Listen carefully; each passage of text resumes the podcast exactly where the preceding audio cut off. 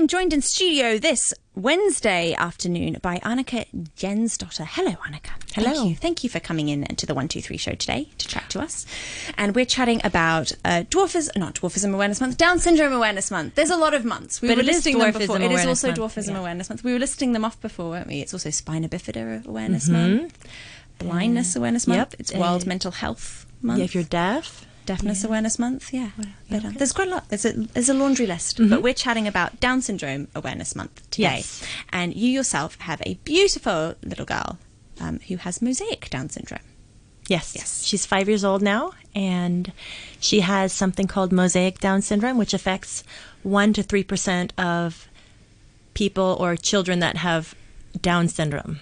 Yes. And now I've I remember reading about this because it's actually really fascinating in terms of the genetics because um, Down syndrome. Do you, would you like to do a recap for our listeners for anyone who's not familiar? Well, would you like to do it? Maybe. Um, so it's an extra chromosome. Yes. You can correct me if 23rd, wrong. yeah. So, yeah. So it's a 23rd chromosome. But when you have, and I mean, I'm sorry if I got this wrong. So if mosaic Down syndrome, if you looked at every single cell in a person's body, not every single cell has the extra chromosome. Is that correct? Correct. Yes. Okay. Got it right. So at birth, Electra, um, we did a blood test the day after she was born because she had almond shaped eyes. And uh, the doctor was sure she didn't have Down syndrome. And he said, if she does, she has mosaic Down syndrome. I'd never heard about that. Uh, my husband had never even heard about Down syndrome. Wow. Uh, and it uh, we had to wait a month, and then we got the test results back, and she had fifty-two percent of her DNA has a twenty-third chromosome, and what the geneticist said was that she will most likely have more of an independent life because of that number. However, we're not sure where it comes from in her body. So we're not Right. sure, you know, if it comes from her brain or somewhere else. So we don't really know what that means, but it gives us an indication of Wow. something. And you will know more as she gets older. You have to wait, you know. Wow. And so, what was it? Um, not to take you back there, but what was it like to um to find out about her diagnosis? Uh, well, when I gave birth, uh, we almost went in for an emergency C section. So we were Gosh, yeah. I wasn't dilating, and then last five minutes I fully dilated and had this amazing birth, and then got to spend the next 24 hours, maybe 12 hours, cuddling my baby and just so in love. And then I, the next day, I had some friends in the room and some people actually that I didn't know very well.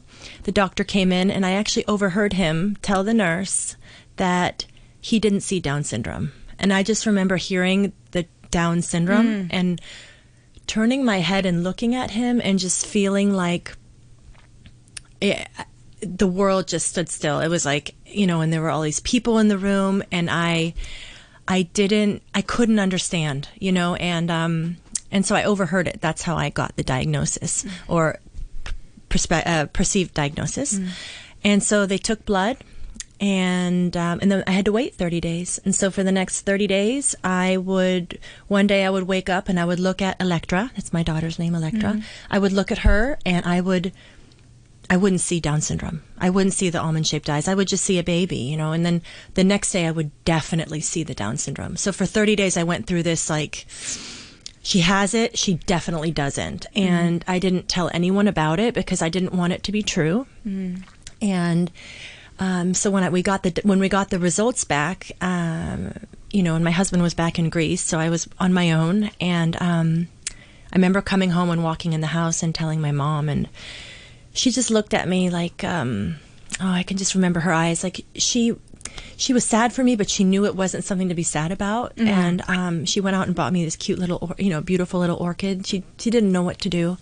Um, and I remember I just walked in the room and grabbed Electra and just hugged her and. Um, and then I, I didn't tell anyone because I hadn't told anyone already. She was already a month old, and I think there was just a lot of um, I think I felt I felt guilty at that time. I felt like I did something to cause her to not be perfect. She's not a typical norm normal normal like and um, I felt in some way my body had let her down. And that's a hard pill to swallow as a mother. Uh, I grew her in my body, and um, so yeah, so the first I would say six months were a bit difficult for me. I love this child, but in a way I was also very. Um, I, I was, I don't even know what the word is. I was just, I was struggling. Yeah, struggling. It wasn't until I moved to Hong Kong that things changed. Oh wow! And so, what was it like? Um, I mean, I can imagine. I mean, I, I know your story well. It's still very, you know, really, uh, you know, I feel it when you tell me it again. Um, but I mean, what, what, what did change? Why did you start to see this differently? Uh, the the thing that really moved the needle for me was meeting a friend when I moved here. I actually didn't know her very well, but I connected with through through the network here, the Special Needs Network, and um, it was the first woman I sat down with, and her son, I believe, was five at the time with Down syndrome, and we just talked about what life is like, and I saw this woman who was happy, and her son was a joy, and and I think I just some of the fear slipped away because I felt like you know as as parents we don't know what things are going to turn out for any of us. But when you have a special needs child there's a lot of extra fear and worry and, and concern. Is my child going to be independent? Are they going to be um, more like than different? And she helped me to see all of that that there was nothing to worry about. And then the more i connected with other mothers and their paths the more i understood that this is a gift. And i think the more time i've spent with her the luckier i feel Yeah, that's amazing. And and I think, um, I mean, did you had you met people with Down syndrome before your daughter? i actually worked with adults with down syndrome So you had. So yeah. and I had a best. There's an organization called Best Buddies where you're paired up with um, a a woman or a man that has special needs, and so I was already seeking to connect with this special energy. Yeah. Yeah. And so, I mean, um, now in Hong Kong, I mean, how this is something that I find that um, people people do with a diagnosis, especially especially Down syndrome. For some reason, it seems to be something that a lot of pregnant women, women who are thinking of conceiving, it, it does have this like heaviness to it that people talk about it with this crippling fear. You know, I mean, I've heard so many people um, talk about a down scare where they go and you know you have your NP- NOPT tests as part of your prenatal care and then you have a you know they screen for down syndrome they screen and then you have to watch the if you go to hong kong you have to watch a video on that says lovely things like down syndrome children are still cute and you're like And it replays Yeah. again and, again, and again, Yeah. and um, you know, and you know, it's this thing and this this fear, and there's you know, it's a fear all the time, and I mean, have you had any experience with people like that as well? That people talk about they've had the down scare, they've had a down scare all the time. Oh, people run. Mm. Yeah, I. Um, well, when when I when I told people about Electra in the beginning, ev- I, I would say not everyone, uh, maybe most people would ask, "Did you know? Mm. Didn't you take a test?" And I and it was like implying that I would have aborted her had Mm. I known. Um, I believe I was in Greece at the time, and we did. I think we did like the normal one that you do. mm, I, I'm, I Yeah. don't like the, the Sorry, word normal. You're the- doing the- massive air quotes. the- I can the do- totally vouch for these big air quotes. Yes, The there are big air quotes happening. Yeah. the typical um, check at 12 or 14 weeks, you know, when they check. But I I hadn't even really thought about it because for for me, I know it's every person's choice, but for me, it wasn't um, that wouldn't have made a difference because this child chose to come to me for a reason, and I, I that's what I believe. I believe that this lifetime we're supposed to spend together. Um, however, I do have. There is a colleague that I know that I found out, someone that knew me quite well, knew Electra, told me how amazing Electra was, how lucky I was to be her mother. Well, she got pregnant and she aborted her child because her child had Down syndrome. I didn't hear this from her, I actually heard it on the radio. Um, and for me, when I that uh, that I understand some people maybe feel they're not ready to step up to the plate and there's a lot of fear and concern or they have a vision of what they want their life to look like and their child is going to fit this vision. Um, I, I'm not really sure, but I can tell you that when I heard that news, I was, it, it really, it, it, it hurt. It hurt a mm-hmm. lot. I, I felt like, I mean, I know she's not aborting my baby, but it felt mm. like that mm. because I knew her and and I sat in a room with her and we and it just seemed like that just didn't seem right to me. Yeah, yeah, and because I mean, I think.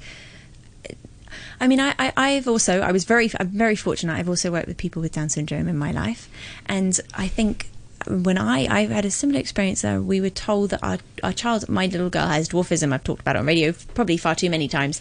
And, um, and, and there was a point where they thought when they were doing my scans when I was pregnant that she may have Down syndrome because she had bowed femur bones, which can be one of the um, prenatal characteristics of a person with Down syndrome.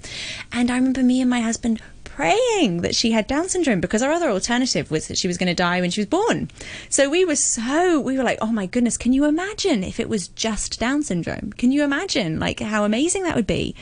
And so it's, but I, I do understand that I, I can, but I think it was that feeling for me then hearing quite a lot of negative language around, and you do, you hear a lot of negative language around disability and especially Down syndrome. I mean, in Canada has an amazing public service campaign called Anything But Sorry which is about things you should say to someone who's just had a baby with Down syndrome. Anything but sorry. There are so many things you can tell someone who's just brought a life into this world other than the word sorry. But sorry tends to be something a special needs parent hears all the time. Mm-hmm. And, you know, and, and with Down syndrome again. But I mean, the, the amazing thing is if you look at the, um, the statistics around families with people with Down syndrome, they're quite incredible. That, you know, like over 80%, I think it's over 90% even, of families with a child who has Down syndrome report to have a happy family life. There aren't that many families that say that with typical children. You know, they say, I think it's over 90% of Down syndrome individuals say that they are happy in who they are in yeah. themselves. Yeah. There's very rare to find any other group with that that high a percentage that would say that they are happy with who they are. Incredible. You know, so I think um, I think it's a, it's it's a very interesting it's a very interesting um, concept that people think about Down syndrome with this heaviness. But we're going to come back to it because I think we need a little bit of a song break okay. to, maybe digest a little bit. Okay, Radio 3 and Harlem Shuffle. I'm joined in studio this afternoon by Anika Jens Dotter, Jensdotter. I'm really bad at pronouncing names. I'm very sorry. Um, and we're chatting about Down Syndrome Awareness Month. And um, we were just talking before. You have a beautiful little girl who has mosaic Down syndrome, and you didn't know before you when you were pregnant, which is a question that everyone asks all the time. Did you know? Um, but you're saying that wouldn't really have changed your opinion. That wouldn't have changed your decision to have your child if had you had you known probably what you know now. No, I think the only thing that would have changed is I would have been freaked out my whole pregnancy. Yeah. And I had a very calm, wonderful pregnancy. So I'm grateful that mm. just because I, I, worry about the unknown, mm. I think I would have worried about. I think that's just parenting, isn't well, it? We yeah. all worry about the unknown. Yeah. So I, uh, I, I believe that it, you know, I'm it worked out well. Mm. And so, um, we there's a lot of. Uh, I mean, we're talking about Down Syndrome Awareness Month. There's a lot more advocacy, and people with Down syndrome around the world. Uh, they definitely have a more of a voice now today than they have had at any other point in history. That's for sure. And um, there's, uh, I, we were saying that, but there are some quite, I mean, scare. I mean, scary. If you perceive it to be scary, I perceive it to be scary. Kind of movements that are looking to eradicate Down syndrome. So, and this is happening. This happens. You know, I mean, they say in Hong Kong the unofficial there's an unofficial figure for how many people would choose to terminate a pregnancy with a Down syndrome diagnosis if they knew and that figure is almost 100%. No, uh, close to 100%. Yeah, yeah. I've heard the same. Yeah. And so, I mean, is there you know how do you, how do you feel about that as the parent of you know and, and, tell us a little bit about, about Electra what is Electra like what is she like because she's not just Down syndrome is she she's so many more things than no chromosome I, counts I think uh, yeah well I mean for anyone their child is their child I yeah I think well, which question do you want me to answer? Oh, whichever, whichever you like. Sorry to ask you several hundred at once. Well, the the I mean, regarding the eradication and all this, um, yeah, I just I think that you know one of the beautiful things that about our world is that we're all we we all come from different places and we're we're not all the same, you know, and um, I just. Uh, yeah, that that just kind of uh, puts um, a rock in my belly. Mm. Um, maybe that's why people are speaking out more now because they're trying to find their place. And I believe that people with Down syndrome today can have very independent lives. Um, early intervention is doing amazing things. You know, mm-hmm. we used to put these children in homes when they were born. They weren't touched, they weren't loved, and they died in their 20s. And they they never had a chance, you mm. know. And Electra is five years old and she's reading. Mm. She's doing math. She is full of life. She's funny. She is extremely curious and compassionate and she replays the troll soundtrack again and again and again and um, you know she is the sunshine in our home you know and very often when we're out um, you know you can see that electra has down syndrome she doesn't have extremely strong features but she has some of them and i catch people kind of you know when I meet them, they don't know if they should ask, oh, you know, does she have Down syndrome? And some people just say it. it usually it depends where they're from. Mm. Um, but in the end, it, it, doesn't really matter. I mean, she's five years old now. I have five years experience now. So I feel that she's just a little girl, mm. you know. And would you, would you, um, I mean, I often, it's a, it, my daughter's getting to the point now, she's 15 months old, and she's getting to the point where people do notice that she's smaller. She has dwarfism, she's smaller than other children. And it's a lot of people say, oh, you know, um, how would you feel about people talking to you about it? And obviously, I'm, I'm very proud of who she is. I'm very happy to talk to people. Anyone who comes up to me and says she's a bit small, I will probably too enthusiastically regale them with every single dwarfism fact and anecdote I have in my repertoire. Um, how how would you like to? What would you like to say to people who are thinking about, just curious about Electra? Do you, do would you want people to come and talk to you? Ask you, me. Yeah, come yeah. up and ask me. Yeah, I would love to talk about her yeah, I would love to spread awareness I, to reduce the stigma that this is a bad thing, it's mm. a scary thing. Quite the contrary. So, I, am more than I'm more than happy. Mm. Yeah. And I mean, you talk a little bit about like um, Electra and the prospects for having an independent life in the future. And I think this is an interesting concept when we talk about disability because I think people hold up independence as this really um, like this it, sometimes it can be held up as this mark of success, yeah. right? If you're independent. Yeah. But I, I really love. Um, there's actually an amazing actress called Sally Phillips who did a beautiful documentary called the, "A World Without Down Syndrome." Her little boy has Down syndrome, and she did this incredible documentary. I actually recommend it. It's on YouTube, so you don't even have to pay to watch it. Seen it yeah, yet? Yeah, really I've heard fantastic. about that. Yeah, and she talks a lot about interdependence, and she says, you know, and I think sometimes people have this fear for for parents of children with any kind of difference that what if they can't do everything by themselves?